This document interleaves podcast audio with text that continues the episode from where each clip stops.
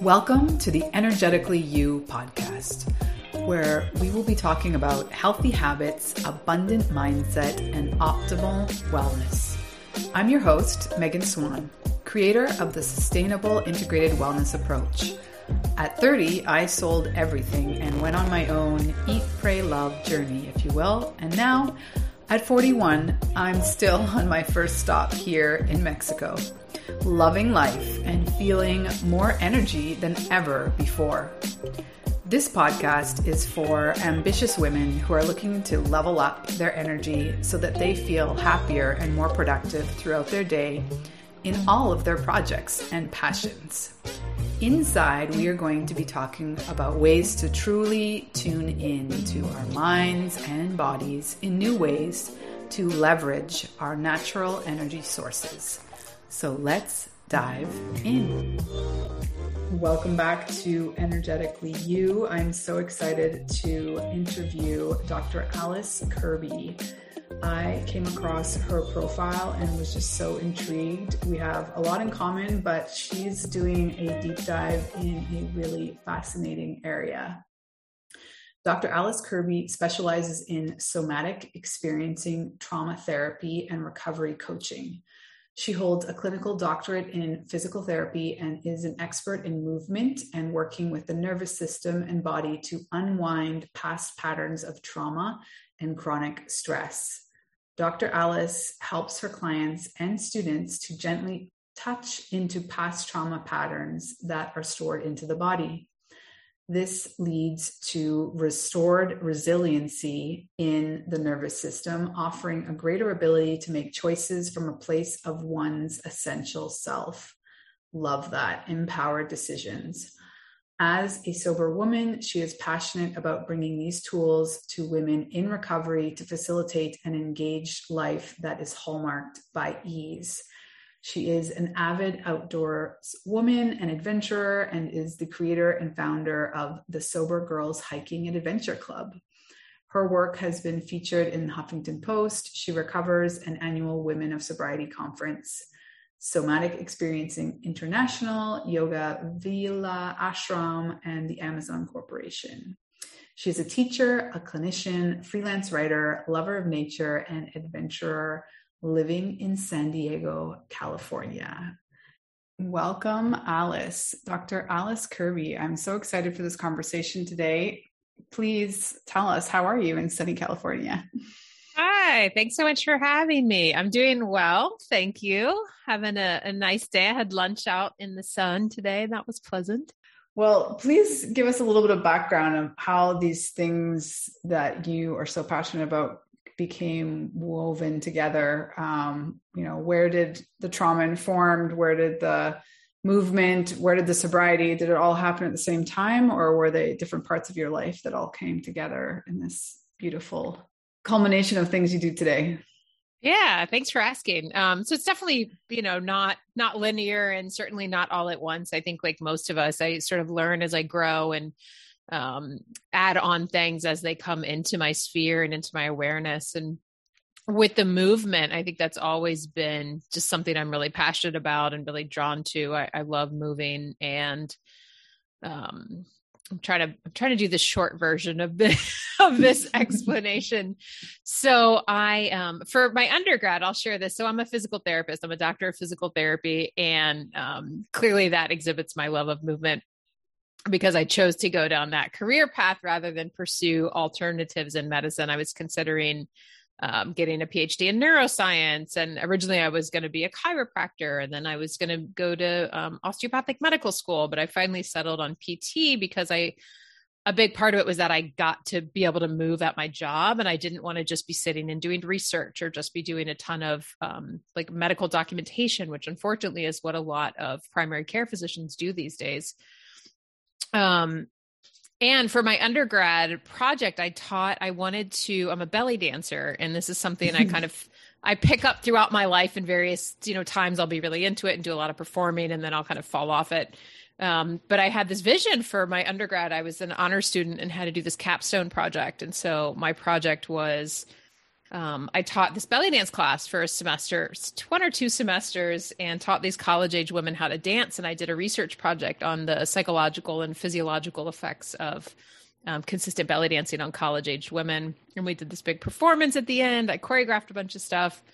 And that was just super cool to have a project um, go over really well a in academia and as a pre-med student they were all like why are you doing belly dancing? But i was just really into it and it was so fun.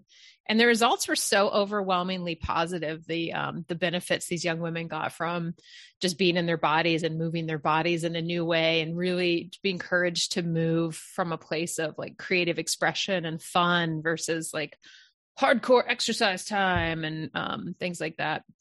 Mm-hmm.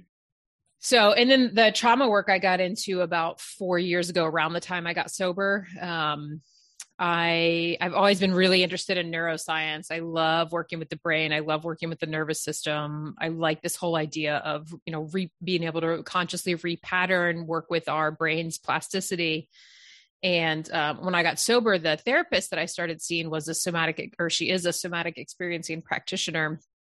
And I started doing that work along with some recovery work, and it really I feel like it really skyrocketed my recovery because I was able to actually feel good in my body. And, um, you know, I think I thought I was feeling okay in my body for a long time. And I really was very disconnected and just operating on a, on a high alert pattern, a very high stress pattern. And that's one of the things that I work with very frequently now because it's a pattern I'm so familiar with. And because it's so commonplace too, like so many of us have it um, this overachiever pattern and this need to you know tie our worth to our productivity and um it can Busyness. be yeah it can be really kind of damaging um because it doesn't allow us time to a know like know ourselves at all or really land inside of ourselves. And so i think that leads to making decisions from places that are based on societal conditioning based on fear based on being rushed based on stress not really based on like listening to what we actually need or what we even want. You know i think that's a big curious exploration for a lot of people is what do i even want? What is my yes and what is my no um, so after working with her for about a year i decided to go take this um, three year training through somatic experiencing it used to be called somatic experiencing trauma institute. They've changed the name to somatic experiencing international. It's the work developed by dr peter levine. And it's a specific protocol of working with trauma. It's a specific body based modality um, and it's been great. It's a lot of the work that i do is based in somatic experiencing um, and i love it. It's wonderful to be able to pull in my background as a pt you know my professionalism my medical background and work with women the way that i do which is to help heal trauma and heal chronic stress and to bring in some of these other pieces like joyful movement and coming into our bodies which is what a lot of se or somatic experiencing is is this ability to come in and to be at home in ourselves and to land in our bodies and go through life actually being present with what's happening in our internal world so mm. yeah that's kind of the the somewhat medium length version of of all those things I love that. So, can you break down like what does a session look like or what does it look like when you're working with people? Is it multiple sessions? Is there like a set or really depends on the person? Does it need to be in person? Those um, kind of I, things. Sure. I do almost 100% of my work on Zoom. It doesn't need to be in person. And with COVID was actually kind of a nice benefit is more people started doing this work on Zoom. So it's become pretty well accepted that it, it does work. And because we're working with trauma, um, a lot of the time it can actually be safer for the person to have to be in their own surroundings, right? To be in their own space. Mm-hmm. So we're taking away this we're taking away the person to person like physical connection but for some people that's actually better to have a little bit of distance especially for folks who have been dissociating for a long time or who are very vulnerable with being seen and heard. And that's you know that's a lot of us where coming out and being able to actually have someone witness and really see you when you're present and behind your eyes and in your body it can be um, very vulnerable and a little scary. So the zoom actually works really well for that. It helps if I can see people because part of my job is to track their physiology and to point out things that they might not be noticing and Um, and that's also part of what can happen in a session is to sort of slow down what's going on in the body because our um, our body and our nervous system tends to move through things much more slowly than our conscious brain where we're like this and then that and then we're going to do this. If we can actually just slow down and come in and notice what's happening it's interesting to see what kind of things will come up how old patterns might show up and start to unravel um, emotion can come up a lot just from slowing down. So a lot of times the work i do is kind of facilitating that that slower pace and really also encouraging people to begin noticing my clients to begin noticing you know what are they feeling in their body. Somatic experiencing works a lot with the language of sensation because that's the language of our nervous system and of our subconscious brain or our reptilian brain and so it's like a new practice to start coming in and noticing like what what's happening? What are you feeling? What sensations are going on? And it, it can really when we become aware of our body on on that level and like in our bodies on that level it also starts to facilitate really a much deeper sense of self-trust and again that makes it easier to go through life because when we trust ourselves and we're able to actually listen and respond to what's happening because we've practiced enough that we know we can trust what our body's telling us it makes things easier it makes decisions easier it makes relationships easier there's less waffling there's less unclarity um, which doesn't really answer your question about what a session's like. It but does, all of those things come up. Yeah. And it can be different. Sometimes there's more movement. Sometimes we growl. Sometimes we make other noises. Um, sometimes a lot of emotion comes up and we just work with that. Um, you know, sometimes people will have specific things that they want to work with. And so we'll dedicate session time to that. And then sometimes it's more just a review of the week or what's going on and slowing down and tracking the system to get to what's underneath. You know, maybe you're continuously irritated with this coworker and then we find out this is some old pattern that is there. And so your your ability to respond to the coworker has been it's kind of like stunted. This is just an example i'm making up. It's sort of stunted in there somewhere because that the ability for you to like express yourself and come into your authority with this other person you find annoying maybe got shut down when you were a kid and you tried to say you didn't like something and your parents said go to your room so we can kind of unravel those things and uncouple them so that you can mm-hmm. now um, come into maybe a place of more authority with the coworker and you know say in an appropriate fashion like hey that's not okay you know leave me alone right now or whatever it is um, so it can really look a lot of different ways. It depends who the person is, what they're working with, and what their goals are too. I like to have you know clear cut goals set with people.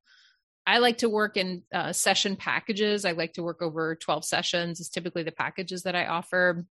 But I do have some clients that just come, you know, that most of them come weekly or every other week and they just kind of do one session at a time. So that's there too. But the work takes a little while to integrate into kind of have it be more natural for the individual to be able to practice some of these tools on their own. So that's why I like the three months, 12 sessions, because it really gives it a nice amount of time to integrate. Can you take us back to your story at how you were conscious that it really helped you during recovery? Specifically, how was that? And, and what were you, in what way do you, were you not in your body before you were sober?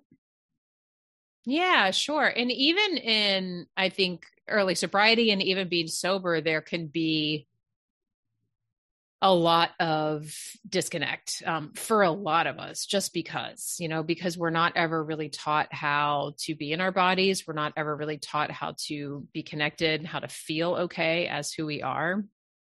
Um, for me, I always had a great like body awareness. You know, I was drinking the, the, whole time I was in college and in PT school, so I didn't get sober till later. Um, I was always really good at movement. I was always this sort of spiritually oriented person, but I never could really like land in my body and trust myself. And part of that was that high stress pattern that I think can really come with, you know, higher education and having to like do, do, do all this stuff to get through it.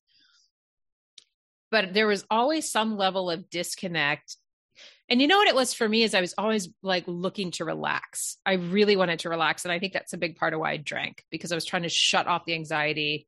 I was trying to figure out like how to find that inner peace and I was like running around trying all these things. And A, the alcohol certainly didn't help, but also this fact that I just wasn't like landed in my body because I had no idea even how to go about doing that or what that was. But I was really looking for it in hindsight. I realized I was searching for that for a long time. I really just wanted to rest and I couldn't quite get there. Can you maybe tease out a little bit what you feel that this kind of work helps or or in what way it might be different for women versus men or is it not really that different? I mean, I think it's a little bit different for everyone because everyone's systems are different and we all have our own stories and packages of, you know, whatever patterning that's gone into it. Um, but it's also similar for people. And I've started to see the longer I've been doing it, there's like kind of patterns that emerge. Um, I don't work with a lot of men. I do work with men occasionally. And certainly I have colleagues that I've worked with throughout my trainings that are men it's a good question. It's an interesting question. I don't have a great answer for because like my sort of even my anecdotal kind of professional sample size is primarily women. I think for women like coming into like being being okay to have anger is a big thing. And I think for men maybe that's a little different where I think there is a component of them being able to have anger too. Um, but it's different for men and women. I think that anger thing is just different because of societal conditioning and um, mm-hmm it's just something I've seen come up quite a few times of like being able to be empowered and to feel anger in a way that doesn't translate to like rage, which I think is oftentimes the pattern where it's either it's suppressed or it's like this crazy amount of rage. Um, that can be really overwhelming for people so that it's hard to even or there's fear around feeling even a little bit of anger because it's like oh no once i open that then it's you know level 10 I'm throwing plates or whatever. Um, and I think I think that's different for men and women. But I, I again, I don't work with that many men to be able to point out real specific differences that I've seen like in a large enough sample size to say with any accuracy. I sure.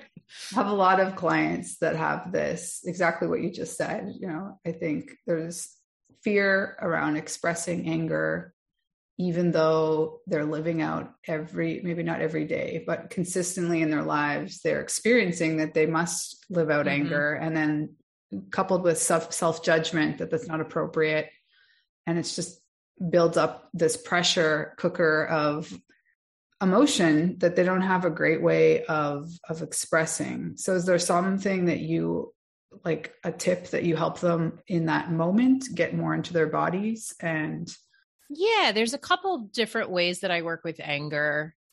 I think some of the things you just said are right on, you know, when there's a lot of self judgment is to A, like stop judging all of these things that we're feeling. Like, as long as it's, you know, if you're out of control and you're raging and stuff, then that you need to probably take a look at that. And um, I'm not saying you need to judge yourself harshly, but that's probably behavior that's not really helping you feel good or helping the people around you feel good. So you know let's try to figure out something a new way to work with that so we don't get dialed up to that level.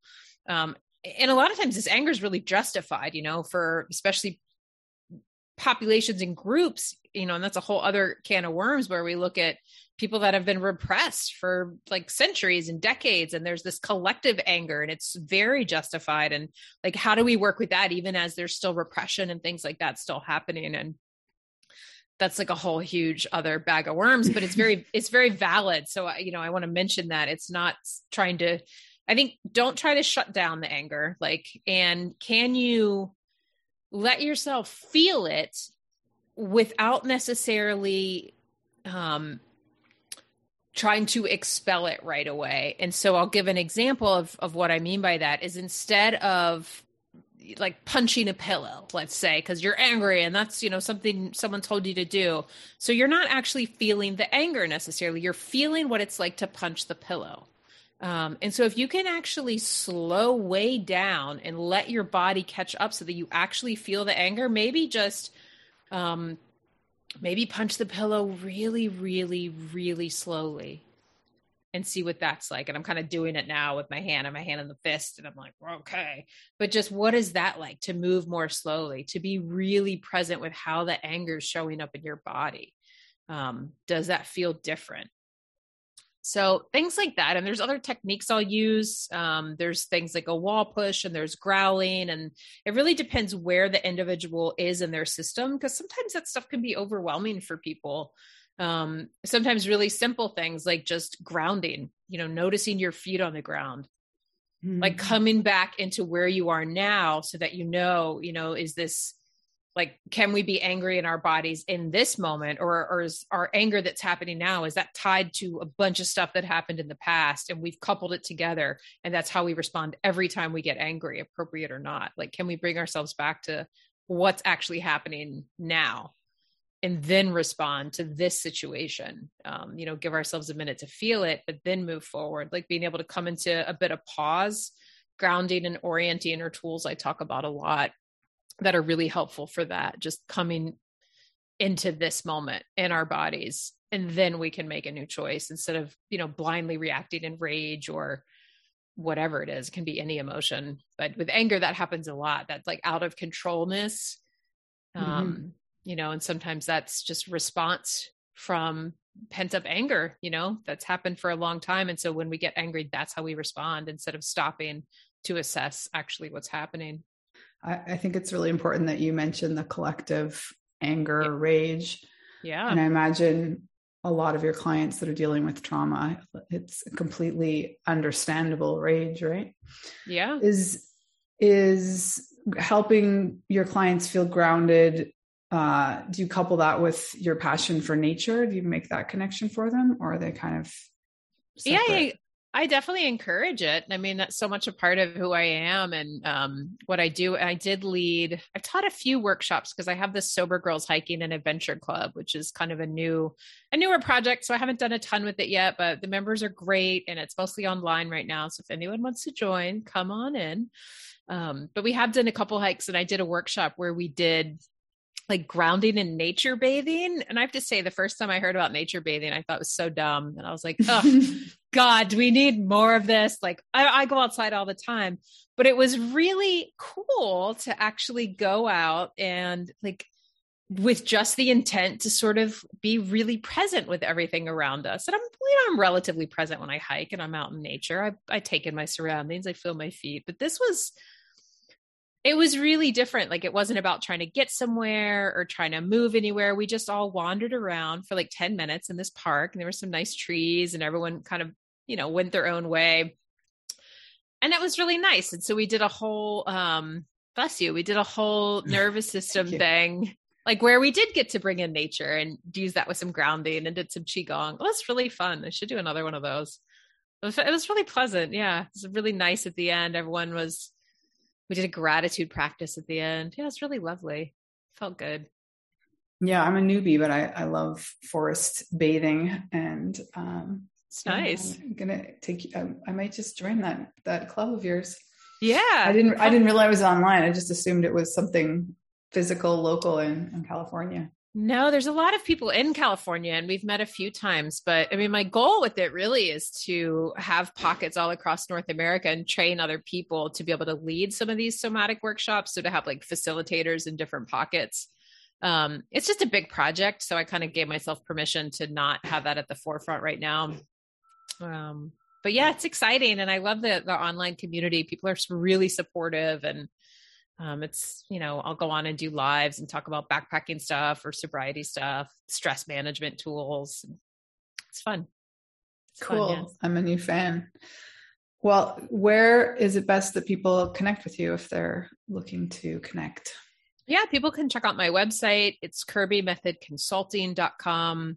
I have a lot of free stuff on there. I have a free um, an anxiety healing anxiety ebook, which is on there. That's relatively new. I have a training to develop self trust, which is like a little 20 minute video training, but I walk through some of these practices.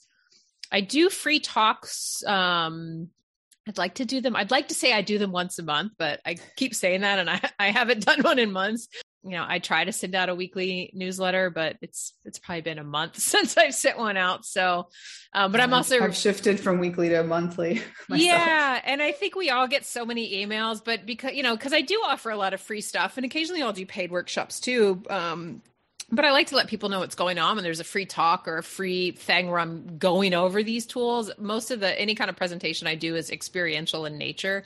So I walk people through the exercises. So you leave feeling different because that's the whole point with this work is to come into your body and feel better. I mean, to say it as simply as it is. Um, but I'm also pretty active on Facebook. I'm on Instagram. It's not my best platform, but come on there and give me some love because I'm jealous of everyone who has more like action on there than me. Um, but yeah, Facebook, you can find me under Alice Kerby. I'm on there a good bit. Awesome. Is there some little daily practice or maybe shift or intention that you could leave us with that helps you yeah. Um, I mean, I just do like my own daily practice that I've been pretty consistent with for a few months. Like I've really kind of reinvigorated it the past few months, probably six months, is just I do 10 minutes of silent sitting. Oh, and I recorded some affirmations and I'll listen to those before. And I really like that practice too. I actually learned that from Jocelyn Harvey, the way she creates affirmations. Um, you could check out her website. She's great but it's you essentially um, i'll probably butcher this explanation but i think you'll get the gist. You kind of look at things that you've already done in your life um, so you know that they're true you know you've done them and then you pull out character traits from those things. Like i went and got my um, clinical doctorate so like i'm hardworking and persistent like things like that. Mm-hmm. Um, tangible yeah whatever. So that then when you and then you record yourself saying these things and you can um, she has a list on her site or you can just look up you know words. You, look, you just look up words. It's, it's, the end of the day guys. Um, uh, but then you record yourself and you listen to them and i've actually really enjoyed that practice. Um, and I got these stones. I have this magical stone guy over here in Pacific Beach who's on the boardwalk, but this guy is great. He has these wonderful oh, they're amazing. I was like, oh, whatever, stones, crystals. but I really I have this collection of them now, and I'll you know put them on my body and touch them and do my silent sitting. Um, I'll pull a goddess card. For me, that I don't know. I really enjoy that practice. Um, I think anytime you can just take whether you do affirmations or stones or whatever, but anytime you can carve out designated time just to sit quietly i i think that's the like one of the number one things to do. And just do it regularly and do it when it's hard and do it when you feel like you suck at it and just do it you know? And i think if we can consistently dedicate that 10 minutes a day or a little bit longer 5 minutes if you have that to just trying to come into some stillness and listen to ourselves i think that's really valuable in a world where we are there's just a lot of noise all the time. You know there's the internet and the world and everything's busy and we all have phones. Taking some time away from that i is i know that's really beneficial for me when i can do it consistently.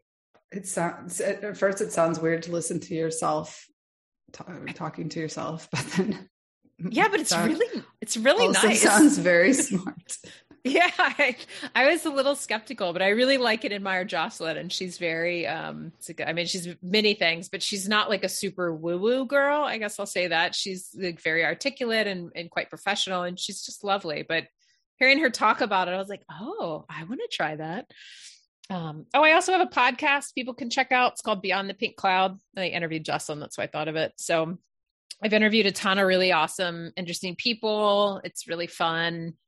Um, I've had some great guests on there from the recovery world, from the wellness world, uh, from outdoor adventure world. Just interesting people sharing um, sharing work that inspires them. Awesome. Well, thank you so much, Alice. It's been a pleasure. Thanks for having me. We'll be in touch. Sounds good. Thank you so much for listening to Energetically You. I hope that this episode has helped you to tune into your natural energy sources so that you feel more energized and focused throughout your day. If you enjoyed the episode, please take a second to rate and review. Each review helps us to help more ambitious women just like you accomplish their goals. Don't forget to take a screenshot, share it on social or in your Instagram stories, and tag me at Megan Swan Wellness. See you soon.